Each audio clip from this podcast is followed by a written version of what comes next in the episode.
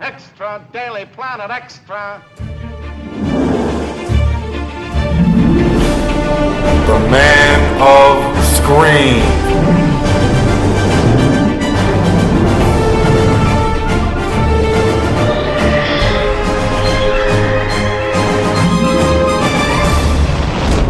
Hi, everybody. Welcome to episode two of The Man of Screen Extra. My name is Mike Zummo, and on this particular episode, I'm going to take a look at the newest DC Universe animated film, Justice League vs. Teen Titans, which was released at the end of March on Blu ray, DVD, and digital.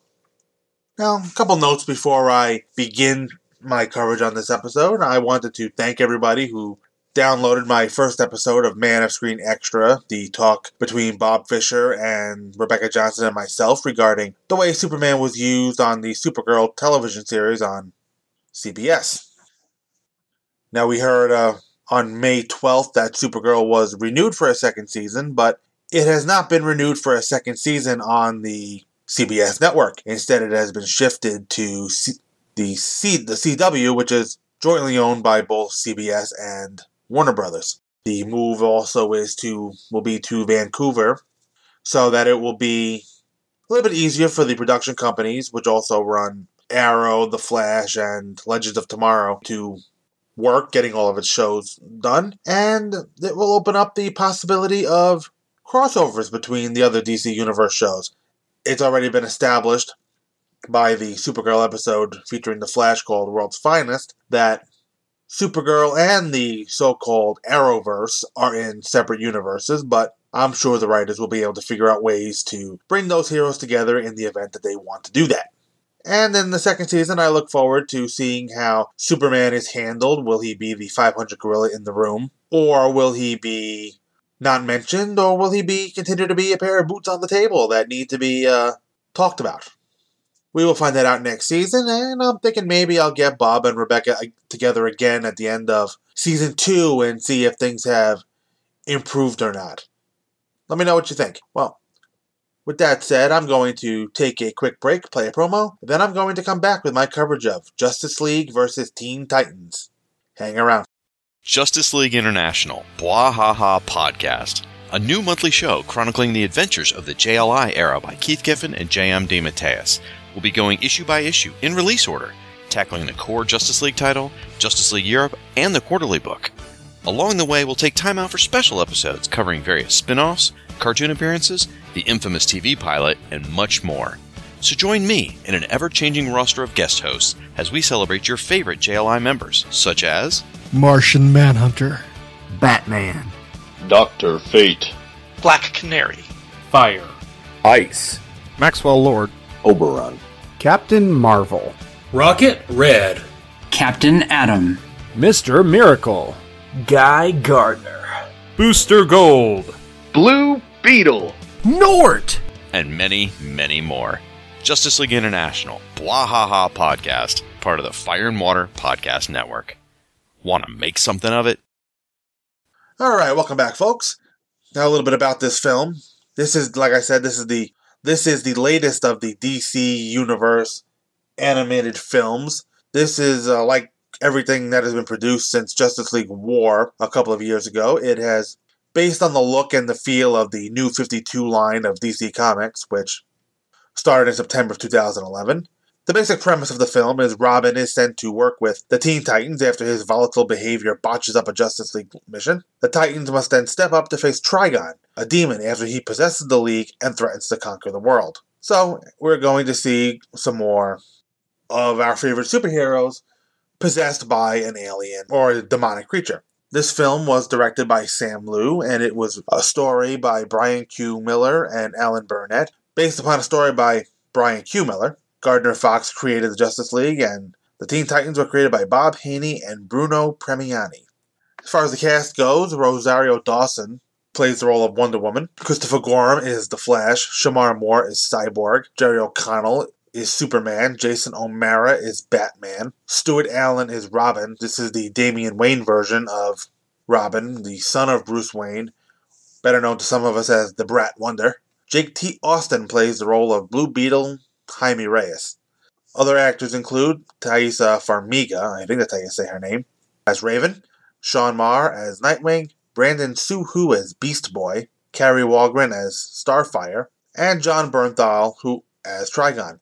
Like Rosario Dawson, Bernthal is also a star of the live action Marvel Comics television, as he played the role of the Punisher on the second season of Daredevil, which I spoke about in March on a panel on the Two True Freaks Network. If you haven't heard that, you can check it out on twotruefreaks.com. Dawson is another member of the Netflix Marvel work as she played the role of the nurse Claire on Daredevil and Jessica Jones. Dawson is also scheduled to show up on Dawson is also scheduled to show up on Luke Cage later this year as Claire. Alright, so let's go right ahead into our synopsis, which is brought to you by Wikipedia. The Justice League battles the Legion of Doom, consisting of Lex Luthor, Solomon Grundy, Cheetah, Weather Wizard, and Toymaster. After the Legion is defeated and captured, Weather Wizard runs away, but is possessed by a shadow-like creature that teleports through the darkness, revealed to be the demon Trigon, whose supernatural nature allows him to physically harm Superman. Robin disobeys his father's orders to get civilians to safety. Get all civilians inside. Do you read me? I have a more efficient way to keep him safe, Father. Robin? Robin, I gave you a task. Yes, as a human cattle prod, I'm being underutilized.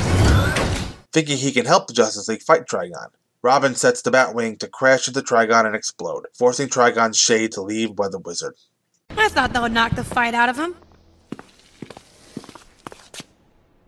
What? We got him, didn't we? What we have is an empty shell with no answers. If you had followed orders and done what you're told, we'd know more. Come on, cut him some slack. At least he was trying to. Not that I disagree. You buried me in a worthless position to keep me out of the way, and I solved the entire problem. This isn't about you, it's about teamwork. All I see is a lot of ineffectual grandstanding, which is why I prefer to work alone. And my dad thinks I'm difficult. And in order for his son to learn teamwork, Batman sends Robin to join the Teen Titans. Meanwhile, Trigon's Shade possesses Superman, plaguing him with visions of demonic shadows. Robin meets Titans leader Starfire and members Raven, Beast Boy, and Blue Beetle, but his lack of respect for others causes friction. He hasn't stopped for an hour and a half. Damian, it's time to let others have their turn. Ah! I'm not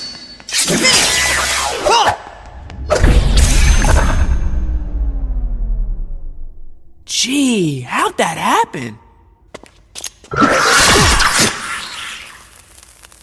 What the hell? I heard your tech was fast. I wanted to see how fast. Don't mess with us, little man. All right. I can see we are getting off on the wrong foot. Damian, this is a team effort. We need to be willing to accommodate others. Nightwing said you were a princess. Exiled, no doubt. Technically, it was a coup. And like it or not, I am the leader of this group. As I see it, you're an alien with nowhere else to go. Everyone needs a home, Damian. You included. Thank you for chiming in, witch girl. We are only here to help you realize your potential. You've been here long enough. When do you think you'll realize yours? Dude, you need to show some respect.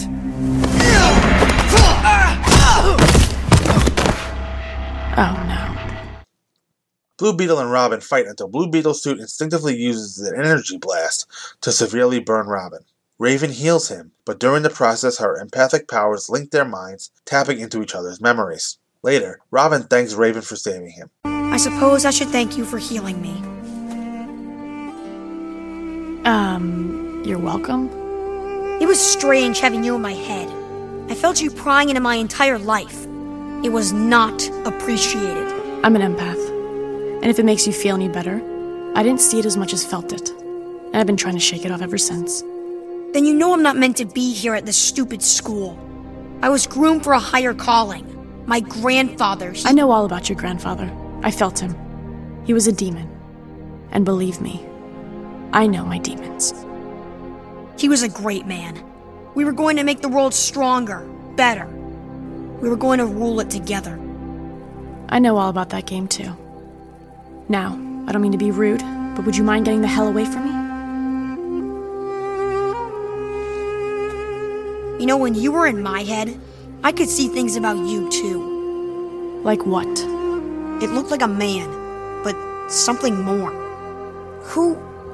What was that thing? It was nothing. A nightmare. It was real. I could tell. It's none of your business. Who are you to judge my life? You have other things to fix here. Just stay away from me, okay? Damian tries to search up Raven's background, but no information is kept about her in the Titan's files. When he confronts Starfire about this, she replies the team isn't just for fighting crime, but also a surrogate family, as they are all lost souls in a world with no place for them. Superman finds and brutally beats down Atomic Skull, alerting Wonder Woman and Batman. The latter uses kryptonite to drive Superman back, revealing his possession before Superman flies off. He's not himself. What is that? Kryptonite. Guess he doesn't tell you everything. The rising is coming. You cannot stop it. Superman, someone is controlling you. You have your part to play. Both of you. The girl will be taken. Girl. Diana, wait! We cannot let him! I've alerted Trevor. With any luck, military satellites are tracking him now. And what will we do? Wait for him to. Pull the moon from the sky? No, we'll get. He hasn't said anything about doing something like that, has he? No, but. We're both targets. And for all we know, so is the rest of the League. Get back to that island of yours and lock yourself in the darkest, deepest tomb you can find. I'll call. But Clark and I are. You can't expect me to hide. It was worth a shot. Cyborg tries to locate Superman and a female with supernatural powers, whom Trigon is searching for. He and Batman analyze footage of both the transformed Superman and the Shadow Demon that possessed Weather Wizard, concluding that if the host is damaged or overwhelmed, they will be freed from it. In the meantime, in order to loosen Damian up, Starfire takes, a group to, takes the group to a carnival, where Raven encounters demon emissaries and Trigon in spirit form. It is me, child. How? Never leave unfinished what you start. You fled. I left. I had you. Yet, here I am. If you were really here, I'd smell your stink. You're still trapped. All you can send are these losers. I will be there. It's our destiny to be together, Raven. Always. We're family. You can make that happen. You can bring me. I will fight you every step. You're an abomination! Watch your tongue, ungrateful girl!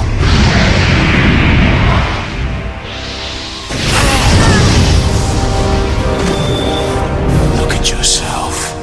Weak, lonely, aligning with chattel. It is beneath my contempt, and I will not have it. You will be a part of this, child. You will know the glory of Trigon. Mother of Azarath, give me strength! With the help of the other Titans, Raven resists and fights the emissaries until they cannot maintain their presence on the earthly plane and dissipate. Afterward, the Titans demand answers from Raven. Robin said I didn't know enough about you. I think he was right. You told me you didn't have a father. What I said is that he's gone. That's not the same as dead. He's dead to me! So, why is he trying to kill you? He's not trying to kill me. It's much worse.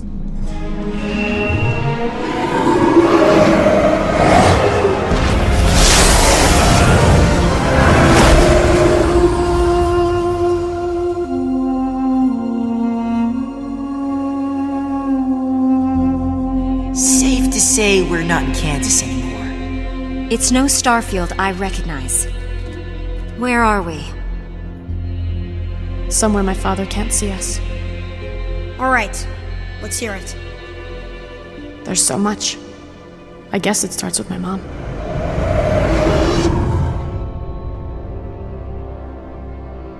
She was young, rebellious, and gullible. Of course, she wound up in a cult. Anyway, They decided to do the classic Bride of Satan right, and guess who got to be the lucky bride? I doubt anyone expected it to work, but the ancient ceremony turned out to be the real thing.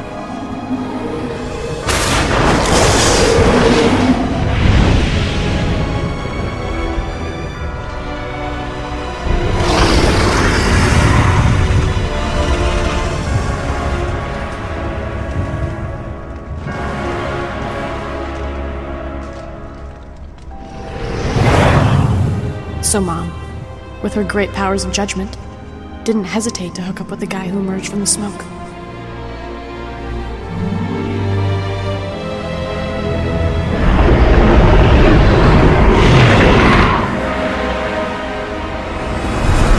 Whoa, whoa, whoa, wait. So your mom did it with Satan? His name is Trigon, but basically, yes.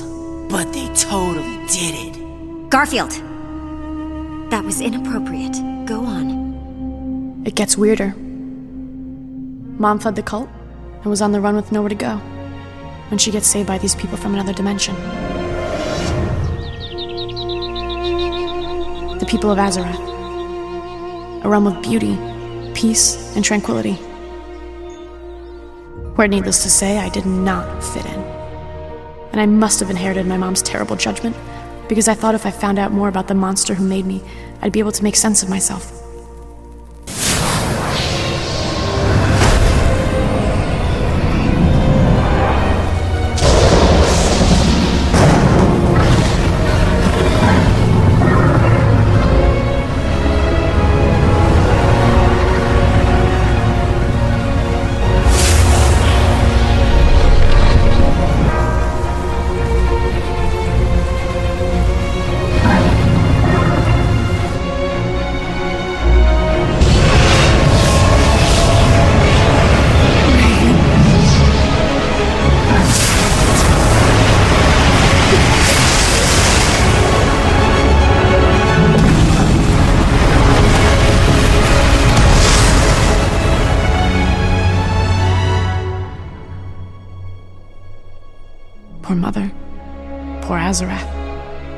Became its Trojan horse.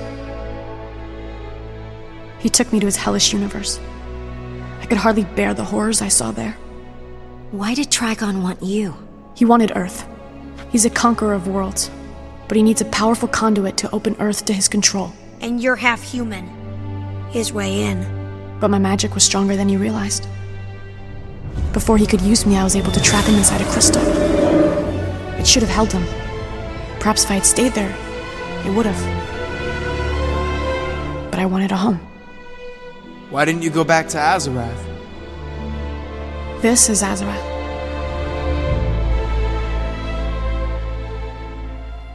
The Titans offer their support to Raven in defeating Trigon. Wait. Leave now and you'll always be running. You have no idea what he's like, Damian. You've never met a monster like Trigon. You beat him once. I was lucky. Now you'll be four times as lucky. If we can't save one of our own, who can we save? I thought you hated us. I'm not wishing you dead anymore. Robin's right. We're your best hope. But the Justice League arrives in order to take Raven away. However, before they can act, Flash, Cyborg, and Wonder Woman are taken over by Trigon's shadow and turned into demon emissaries. Batman prevents his own possession by injecting himself with a nerve toxin designed for Bane, putting himself in a comatose state and thus causing the Shade to abandon him. The Titans battle the League without success, causing Raven to surrender herself. Just before the League and Raven use a portal to leave, Blue Beetle brings back Cyborg from Trigon's control. Robin locates Raven in the Middle East, revealing he put a tracer on the Titans after meeting them. Cyborg and the Titans portal to the Middle East to discover that Superman has unearthed a mystical shrine that Raven uses her powers on so that Trigon can pass through the shrine as a gate. Robin stabs Superman with kryptonite to free him from Trigon and back to his own self. Superman defeats Flash and Wonder Woman, which frees them both. Titans save Raven, but not before Trigon returns to his physical form. Superman, Raven has a plan. The Titans need my help. I'm going to hell. Following Raven's plan, the Titans and Cyborg portal to Hell to retrieve the crystal to lock away her father. While the Justice League attempts to prevent Trigon from reaching innocent civilians, Beast Boy's biology reacts oddly to the dimension, initially forcing him to take the form of demonic beasts. The Titans battle hordes of guardian demons while Raven gets the crystal, but an undead Ra's al Ghul shatters it. Grandfather? Damian, my blood. It's a trick. I saw you die. No trick. It's me, I assure you. I exist. Lord Trigon is my sustenance. He's a devil. No, he's a god of necessity. How do you think I attained my power? Where do you think the Lazarus Pits came from? It's all his doing. And he can make things whole again. For a price. He can give us the world we wanted. You and I. A perfect world. She's the only one who stands in the way. Prove your love, grandson. Take care of this for me. Before my pact with Trigon expires. I. I would do anything to bring you back. But, grandfather, I, I don't. You hesitate. Why? Are you afraid to do the one act that will restore me to life? I'm not afraid of anything. You dare disobey me? Have you forgotten your heritage? You are an Al Ghul! No. I'm a Titan. He engages his grandfather in combat and ultimately defeats and kills him. Overcoming her inner doubts and Trigon's telepathic attempts to dissuade her, Raven uses her powers to link to Trigon to re imprison him in a shard of the broken crystal. Give up. Stop me, Raven. You always have been. Just like your mother. No. My only weakness was loving you. Hoping I'd be loved in return. But all you were capable of giving was pain. So I ran away. And found friends. Friends I would give my life for. Friends who give me love. And the strength to do this.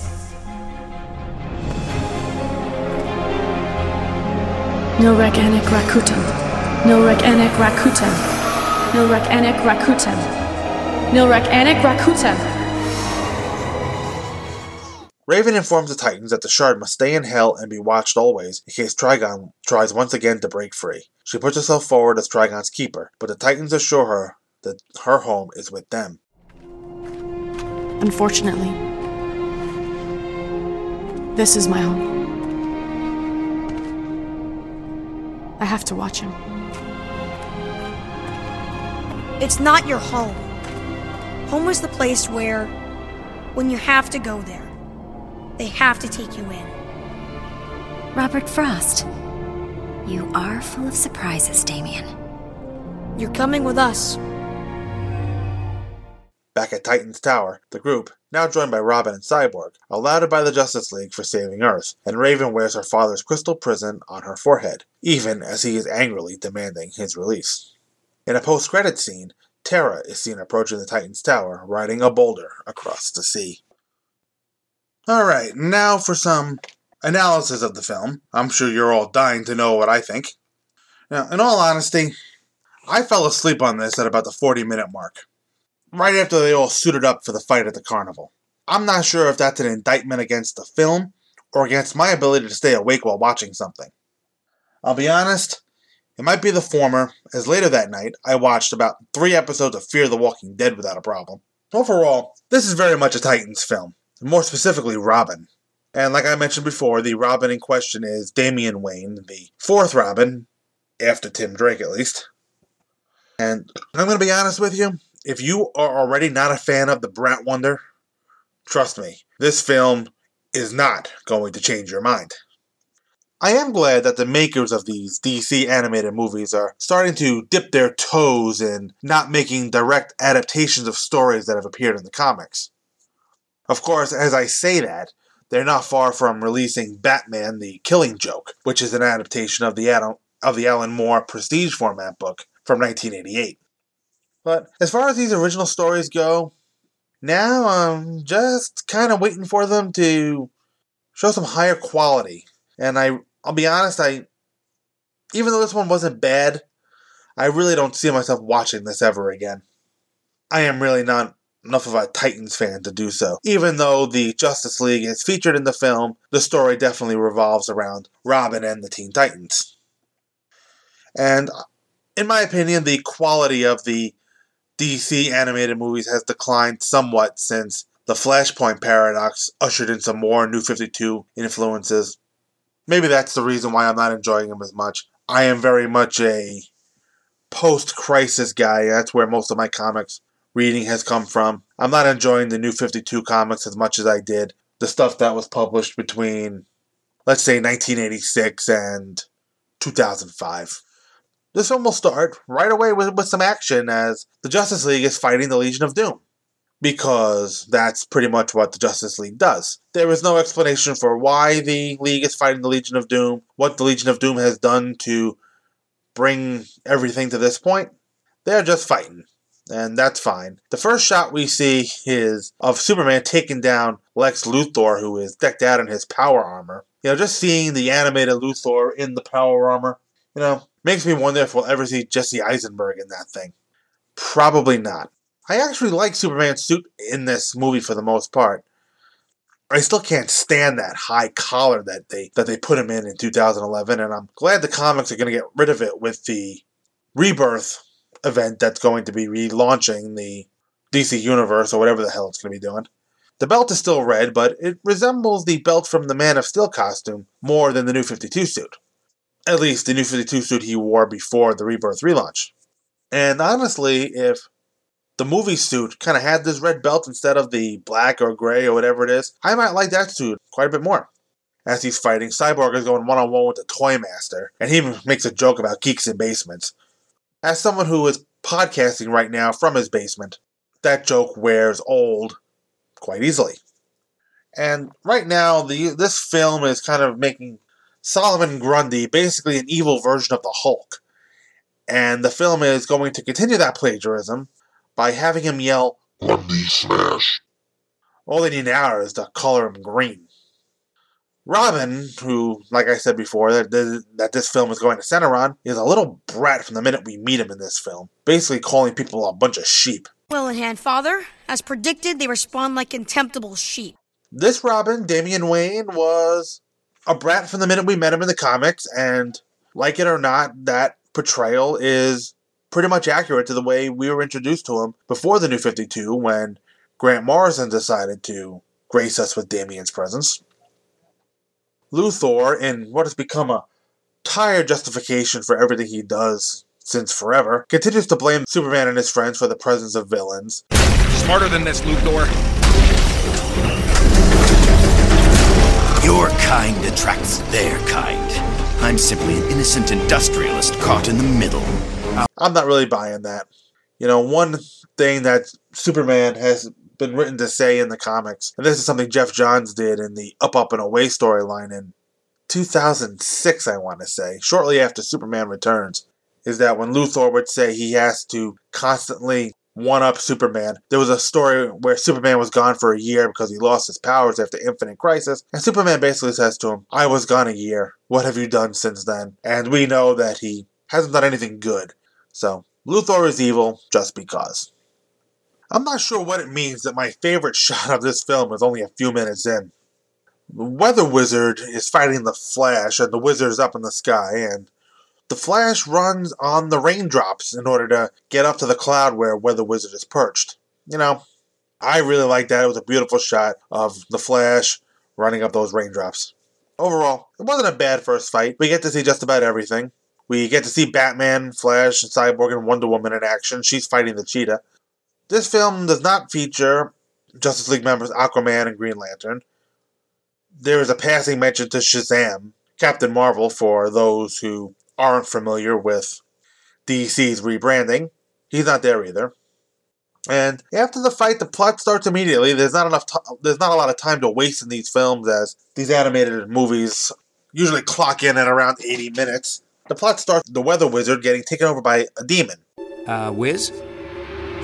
Azarath calls. The child must answer. The hour of his rising is at hand. Oh boy.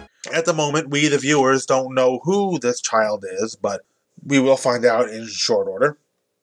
Superman takes charge rather rashly here and rushes the wizard and is given a nosebleed for his troubles. For those of you who aren't completely familiar with Superman's other weaknesses, the live action stuff that I've covered for the most part has given us his only weakness as kryptonite, but the Man of Steel is also vulnerable to magic and the supernatural, so, and a demon such as this taps in on the supernatural, so it's pretty easy for them to exploit this particular vulnerability in Superman's skill set. Now, I like that this film, at least initially here, is using Batman for what he should be used for for crowd control. And I like how Superman is kind of taking, like I said, he's taking charge here as he hoists a car over his head. Superman makes sure Batman is taking care of the bystanders while he goes after the heavy hitters, in this case, the demon. This is where Robin is going to show his first act of defiance. He'll steal the Batwing and, and use it to ram the demon because he is being, in his words, underutilized.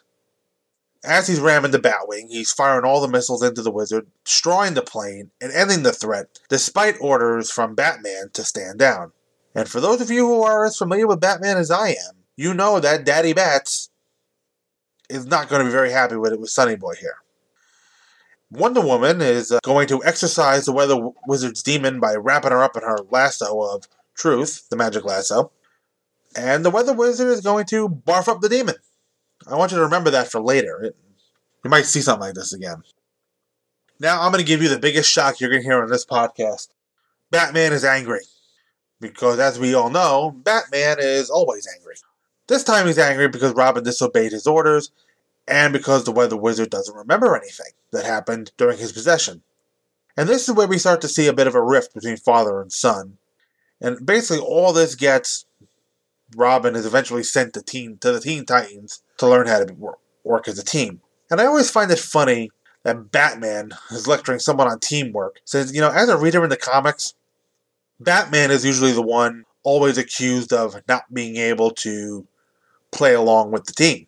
I mean, there was one story that, there were several stories actually that involved fail safes Batman had created to stop other members of the league, and they've destroyed the team.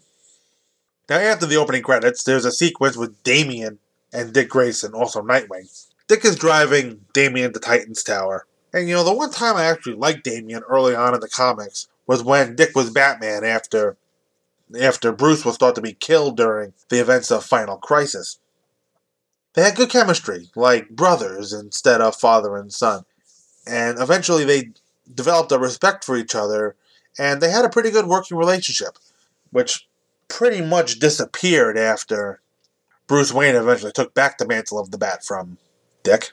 I love the shot of them driving up to the old school Titans Tower. It is the uh, building that is in the shape of a T. I'm not I'm not sure such a building is architecturally sound, but I love seeing that old building design. It just pushes all the right geek buttons for me. And this is where we get to meet the current roster of the Teen Titans, we've got Blue Beetle, Jaime Reyes version, Raven, and Beast Boy. You know, I could do without some of the cheap jokes like Beast Boy being naked when he comes out of beast mode in front of Raven. And, and apparently, Starfire, who is a Tamaranian princess, is the chaperone for these Titans, and they're all there to become their best selves. Apparently, this is teenage a teenage superhero support group. And I love that. The last thing Dick says to Damian before he opens the door to the Batmobile, he tells him, Try not to behead anyone. I guess is a major concern. Maybe we will want to think about that later.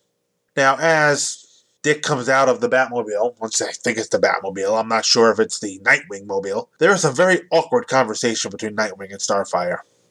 Those of us who have read early 80s and I guess some 90s Titans comics. I don't know. I don't know if they went that far into the 90s.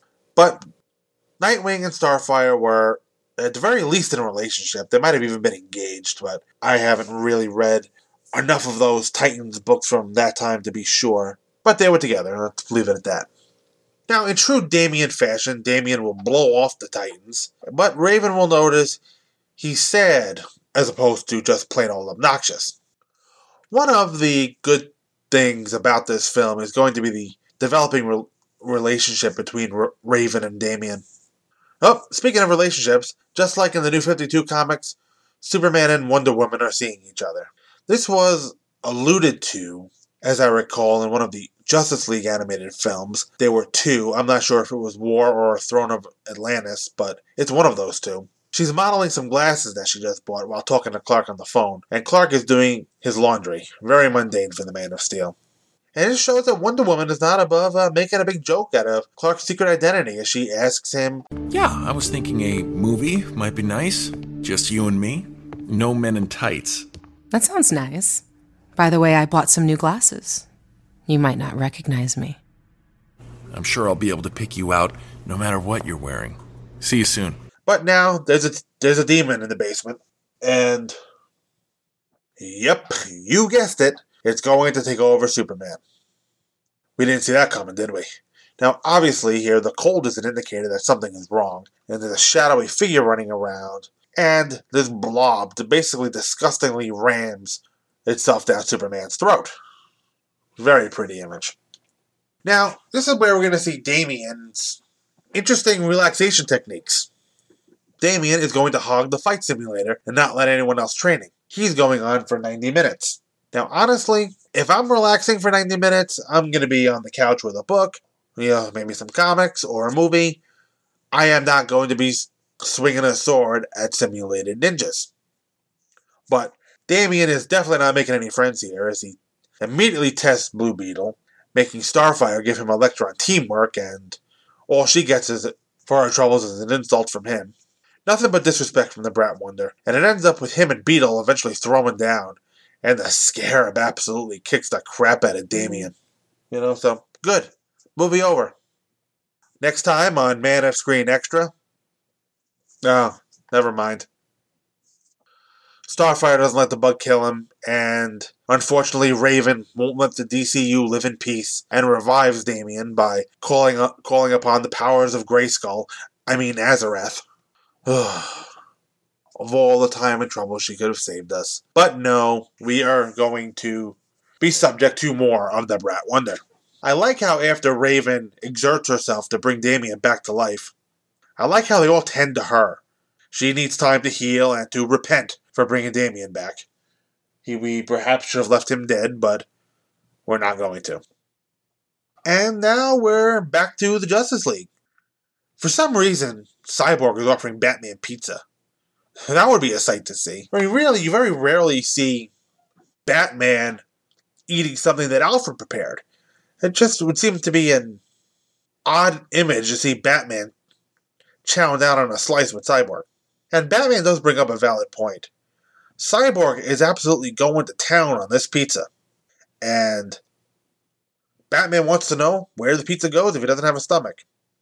Cyborg just says, You don't want to know. Which to me basically means the writers didn't want to have to come up with a good enough explanation. For those of you who don't know, Cyborg's origin story. He gets all of his cybernetic implants after he is severely injured in an accident, and he was rebuilt with the help of a mother box from his father by his father, Silas Stone, who has apparently seen RoboCop because he gives Victor that same spike on his fist to access computers that OCP gave to Alex Murphy when they recreated him. Now this gives Batman a chance to spot the demon that took over Weather Wizard, indicating a gap in the shadow and the column. Now we move on to Superman and Wonder Woman. Wonder Woman is complaining about the male dominated popular culture films and complaining that the female lead is more of a damsel in distress. I'm not sure if this is the place where I want to see uh, gender roles in pop culture analysis, but Wonder Woman is happy to give us some. And what's up with the shadows in this anim- in the animation in this film? This isn't the first film to do this, but why is there like a diamond shape on everyone's arms? At first I thought Diana had a tattoo on her arm. And why does every character, even the woman, the women, look as though they have a soul patch on their face? I don't know, the animation in these films drives me nuts. So after their date, apparently now is a good time for Clark to remember that he was possessed by a demon. As he sees some hellish images and kind of gets mad at Diana and storms away because he's possessed. And that's what you do when you're possessed. You get mad at people and just kind of stamp away like a petulant child. Now it's time for some bonding between Raven and Robin. He's complaining that she was in his head, and they bond in the fact that both of their parents are demons. Damian is the demon's head, Ra's al Ghul, the leader of the League of Shadows for centuries, and as we're going to find out here, or as that we find out later, Raven's father is the demon Trigon.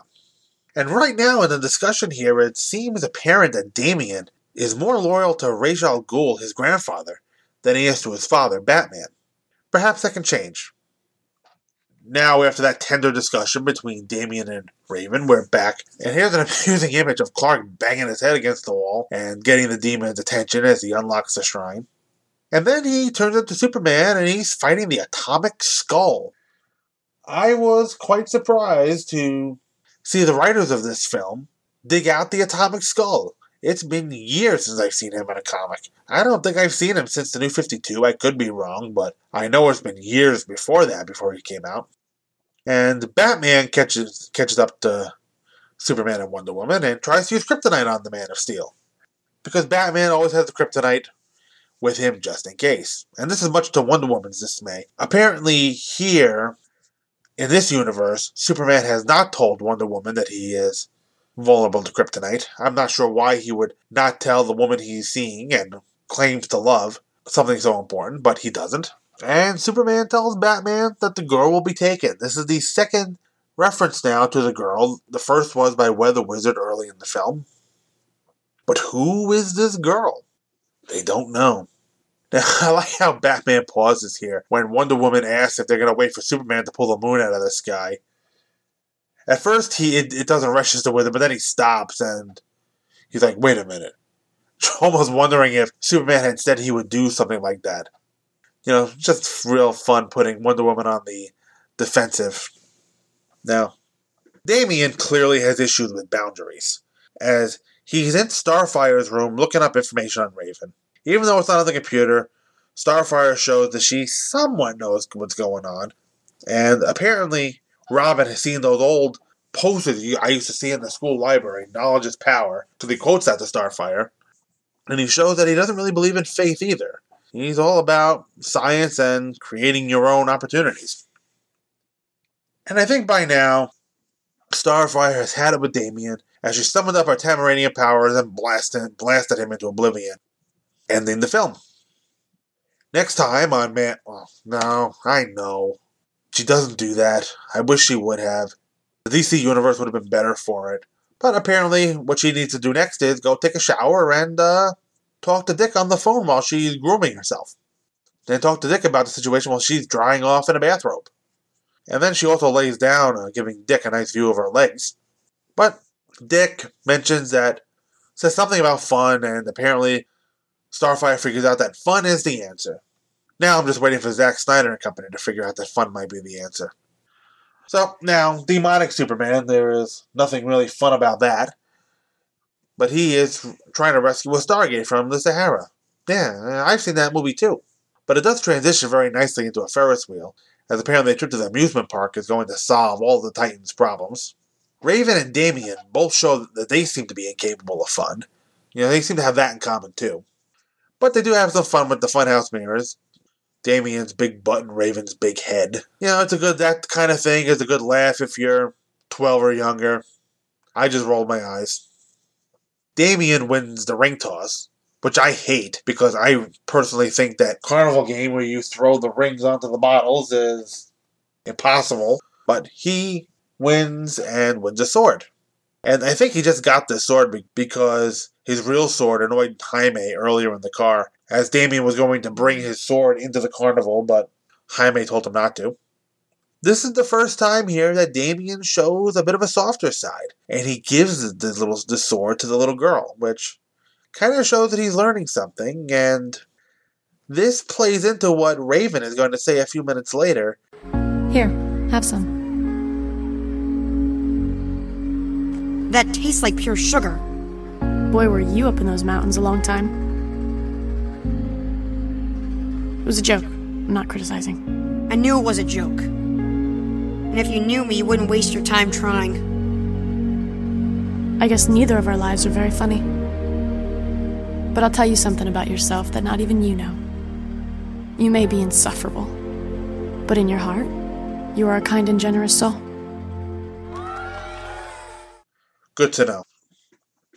Now Garfield is playing Dance Dance Revolution in One Jaime. I didn't even know that game still existed, and quite frankly, I didn't care. But apparently, Damian decides to give it a try, and as a quick study, he turned out he's pretty good at it. Like his father, he looks at anything long enough and he's an expert. what can you say? I thought this particular scene went on a little bit longer than necessary. To find out how long is just too long, just add the amount of time this sequence lasts to zero, and you'll have your answer. So while they are dancing, the some demons that possess some children around, and they lead Raven off to the woods outside of the carnival. And all while Raven is off verbally sparring with Trigon and his minions, Damian beats Garfield at DDR. And now we have a Titans Go moment, as we had a very long, drawn out sequence of everyone changing into their costumes. Probably takes up about a minute. I think this is where I dozed off during my initial viewing of the film, as their Mighty Morphin Power Rangers moment was the last thing I remembered. Now we get a battle between the demons and the titans, and they're not faring too well. Raven is doing her, her best to hold them off, but Robin comes in with his bat gadgets and cleans everything up. But they come back to again, and we get another superhero battle in the carnival. It's not a bad battle. It gives us a chance to see the Titans in action, and for Beast Boy to morph into kangaroos and elephants. And what can go wrong with having a green character morph into kangaroos and elephants? And the battle ends with our first look at demonic Raven, who, when she, I guess, when she taps deep enough into her powers, she looks like Trigon with the red face and the four eyes.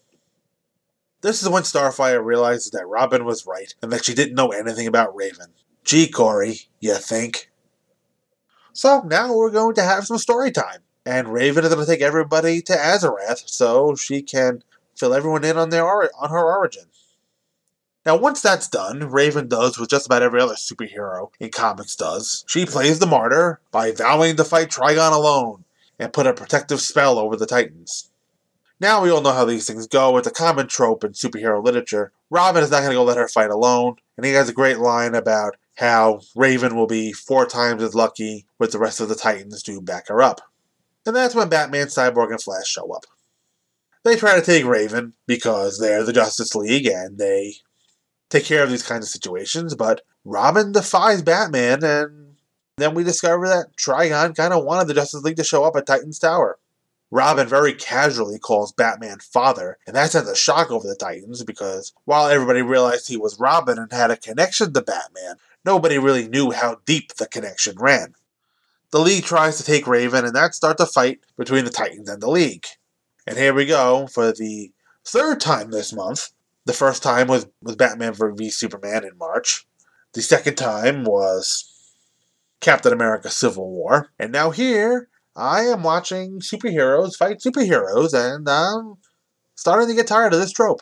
The demon has tried to possess Batman, but of course, Batman has an antidote in his utility belt. I think we're getting back to the days where Batman needed a Tasmanian dwarf that could tap dance while playing the harmonica, he'd have that in his utility belt. He's got some nerve toxin meant for Bane, you know, puts Batman down for the count. Now the Titans are fighting the Possessed League, and the Possessed League wins, and Raven goes to save the Titans, kind of playing into the demons, calling them feeble humans. But before they go, Beetle shocks Cyborg and frees him from his demonic possession. So, Raven goes to Trigon, and Cyborg wakes up 24 hours later. Batman is still down, which I like. Usually, Batman is the kind of the end all be all of the Justice League, and seeing him lying unconscious on a table for about 24 hours brings warm feelings with my heart to my heart. Cyborg, meanwhile, is with the Titans. And you know what? This is where he belongs. I I mean, Cyborg was always around in the comics as I grew up, but he was always a member of the Teen Titans. I was never really a fan of his promotion to the Justice League.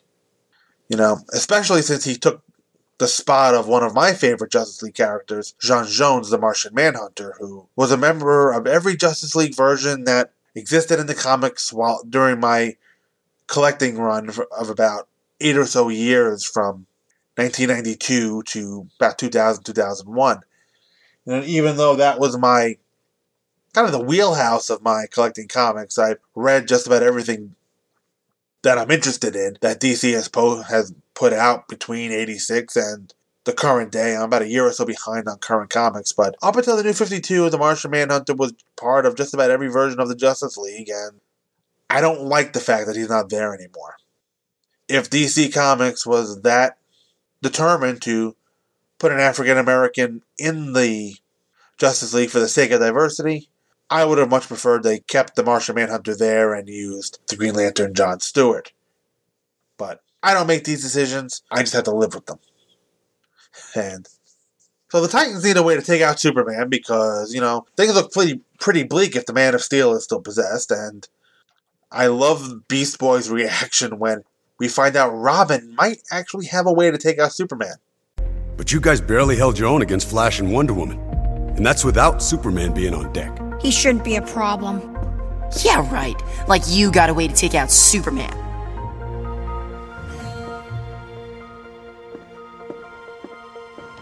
Oh my god, I think he does. Like father, like son, I guess. Now, they go into battle after Cyborg booms them to the Middle East, and Starfire yells, Titans go. Again. What happened to Titans together? I seem to like that a lot better. But at least this film has given me that. The Marvel still hasn't given me a good Avengers Assemble. And the way things are going, I don't think they're going to. We find out, like his father, Robin has been keeping some kryptonite in his belt and stabs Superman with it to exercise his demon. Like I said before, like Batfather, like Robin's son. And uh, Superman barfs up the demon and politely asks Damian to take out the kryptonite. Uh, sensible request. I think Superman could have said thanks, but he doesn't. I don't think he likes the Brat Wonder any more than the rest of us do. I like to see a little exchange between Superman and Starfire. Starfire. You okayed this? Yes. Good call. Compliments her for organizing the Titan, the Titans going into the Middle East to kind of solve the problem. Now, I like two things about this film right here. One, Batman is sidelined, so we can't do everyone's job for them. And I really liked Batman's usage in the earlier in the film when he basically does crowd control, which, in my opinion, is what the non-powered hero should be doing in these big supervillain fights. And I also like that Superman is taking charge here. Honestly, I think Superman has a better showing here in this film than he does in Batman v Superman. And in Batman v Superman, the film was kind of centered around him. And it's going to fall to Superman to break the possession of the other League members. First, he takes on the Flash and basically steps on his ankle and breaks it. But he does apologize beforehand, so I'm sure that will make everything all better. How long will it take you to heal? Uh, oh my god, an hour? Also, seriously? You've got 10 minutes. Yeah, Superman is taking on Wonder Woman, and he uses the lasso on her, and I found this kind of weird because I thought the lasso only works for Wonder Woman, but apparently Superman can wield it as well, as he uses it to free Wonder Woman from the demon. Now, remember how Diana was complaining about the movie earlier in the film that she and Clark saw together, complaining about how the female lead was no more than a damsel in distress? Well, she didn't mind being the damsel in distress here to be saved by her boyfriend Superman. Raven is still in trouble as Trigon is about to be freed from hell, and he emerges as a giant. A giant, I might add, that doesn't have any shoes on. And I really have to wonder how bad demonic feet that large smell, but that's a story for that's a question for another time. I will say that the giant Trigon is a pretty nice looking animation. You know, I really have few complaints about the artwork, aside from the shadowing and everybody's soul patches, but that's about it. And Cyborg is going to go work with the Titans here. And again, this is far more natural than his working with the Justice League. And he quite literally follows them straight into hell. Now, after they go, Superman is going to take on Trigon, and I love the double sonic boom as Superman rams the monster. The first sonic boom as he's flying, and then the a second one as he hits Trigon, who barely reacts. So, if Superman can fly into him and barely cause the monster to move, we know what kind of power level we're dealing with here. And now we get two fights. We get the Justice League on Earth fighting the giant Trigon, and the Titans in Hell fighting to restore the crystal so Raven can trap Trigon in it again. Now, I love how everything stops when the Flash punches Trigon, as if he was going to decide whether that hurt him or not. in hell, there is a three headed monster the Titans have to fight. Apparently, it has no eyes. Three heads but no eyes. To me, that is a serious design flaw. Just as Raven is about to take the crystal, someone throws a sword at it and destroys it. It's a dead Ra's al Ghul who died in a previous Batman film. I believe it was Son of Batman. Apparently, he made a deal with the Devil Trigon, and apparently, the Lazarus pits also came from Trigon.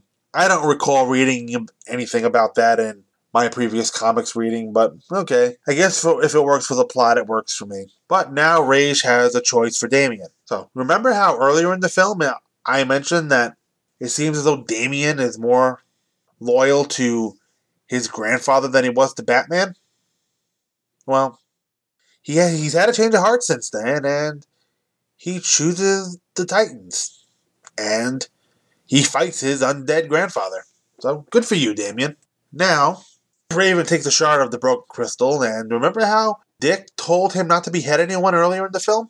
Well, Robin is going to behead Ra's al Ghul, and that should be the last we hear from the Demon's Head for quite some time, I hope.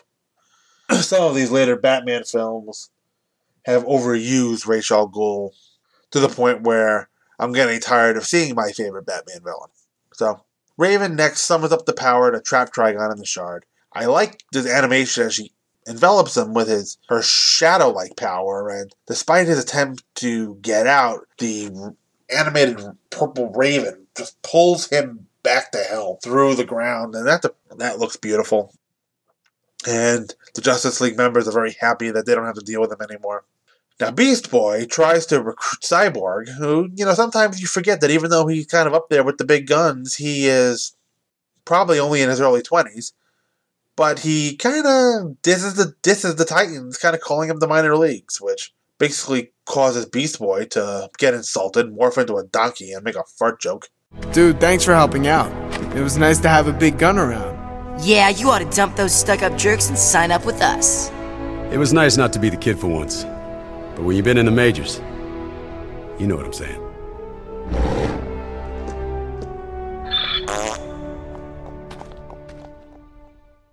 I probably didn't need the uh, lowbrow humor there, but somebody likes that. Whoever it is, it isn't me. Robin is going to convince Raven to come along, you know. At this point, she blames herself because Trigon got out because she thinks it's because she wasn't there to watch him, to serve as her jail, his jailer for, for all time. And Robin, of all people, convinces her that that's not the case. And he proves his point by quoting some Robert Frost, which is not what I was expecting, but okay, uh, I'll take it. So, everybody goes home. And 10 days later, the Justice League is complimenting the Titans and telling him how proud they are as Cyborg booms in with a pizza, with the Justice League on the screen, causing kind of an awkward moment as Batman just hangs up on them. Hey guys, it's pizza night. Boom tube delivery, less than 30 minutes. Carry on, Titans. Okay, that was awkward. Apparently, Cyborg really likes pizza, and he really ingests it into that body of his that doesn't have a stomach. Apparently, at this point, Raven is wearing the shard on her head, and Trigon is just ranting and raving. You know, I wonder if they can hear each other. If they can, there's gonna be hell on both of them. And as Trigon is raving at the end of this film, that's kind of the first time I really recognized the voice of Jon Bernthal, who I thought did a pretty good job disguising his voice for most of the film. And I guess I don't know Rosario Dawson's voice well enough to recognize her as Wonder Woman because knowing who was playing Wonder Woman didn't really take me out of the film in any way. After it's all said and done, we get a post credit scene as DC animated films here are apparently taking a page out of the Marvel Studios book and Terra is coming toward the tower on a boulder. Just in case there are sequels to this. I'm not really into Titans movies, but someone might be. The producers have said, you know, as usual, whether there are future Titans installments depends upon how well this film does. That's that. That's pretty much my analysis of the film. I'm going to take a quick break, and then I'll come back with some final thoughts. Hang around.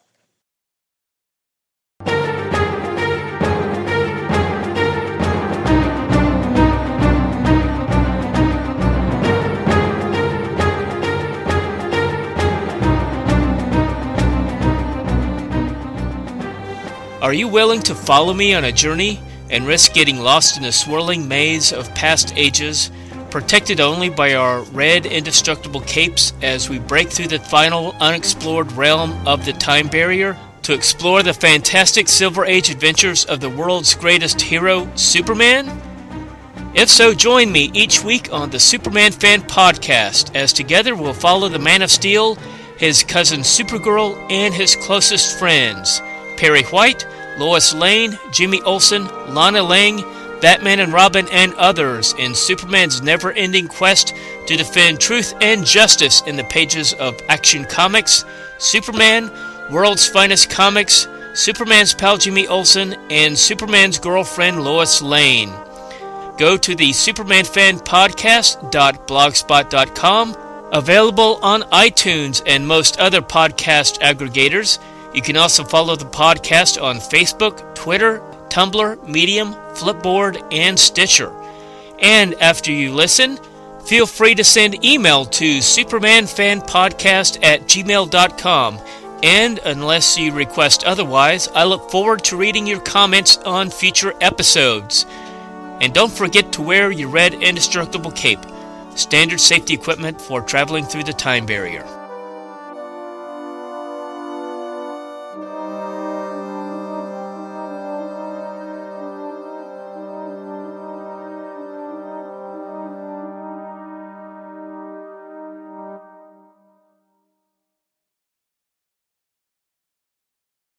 Alright, folks, welcome back. I just want to give some final thoughts on the film before I go. And, you know, I thought it was alright. It wasn't the greatest thing I ever watched, and I'm not sure whether I'll watch it again. You know, it's average movie.